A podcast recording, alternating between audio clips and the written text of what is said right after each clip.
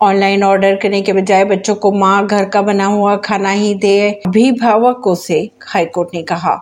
Pornography संबंधी case पर सुनवाई के दौरान केरल हाईकोर्ट ने कहा है कि अभिभावक अपने बच्चों को बाहर क्रिकेट, फुटबॉल व अन्य खेल खेलने दे। खाने ऑर्डर करने के बजाय बच्चों को माँ द्वारा बनाया गया खाना ही दिया जाना चाहिए। कोर्ट के अनुसार बच्चों को फ़ोन गिफ्ट करने वाले अभिभावकों को इसका खतरा पता होना चाहिए। परमेश, नई दिल्ली से।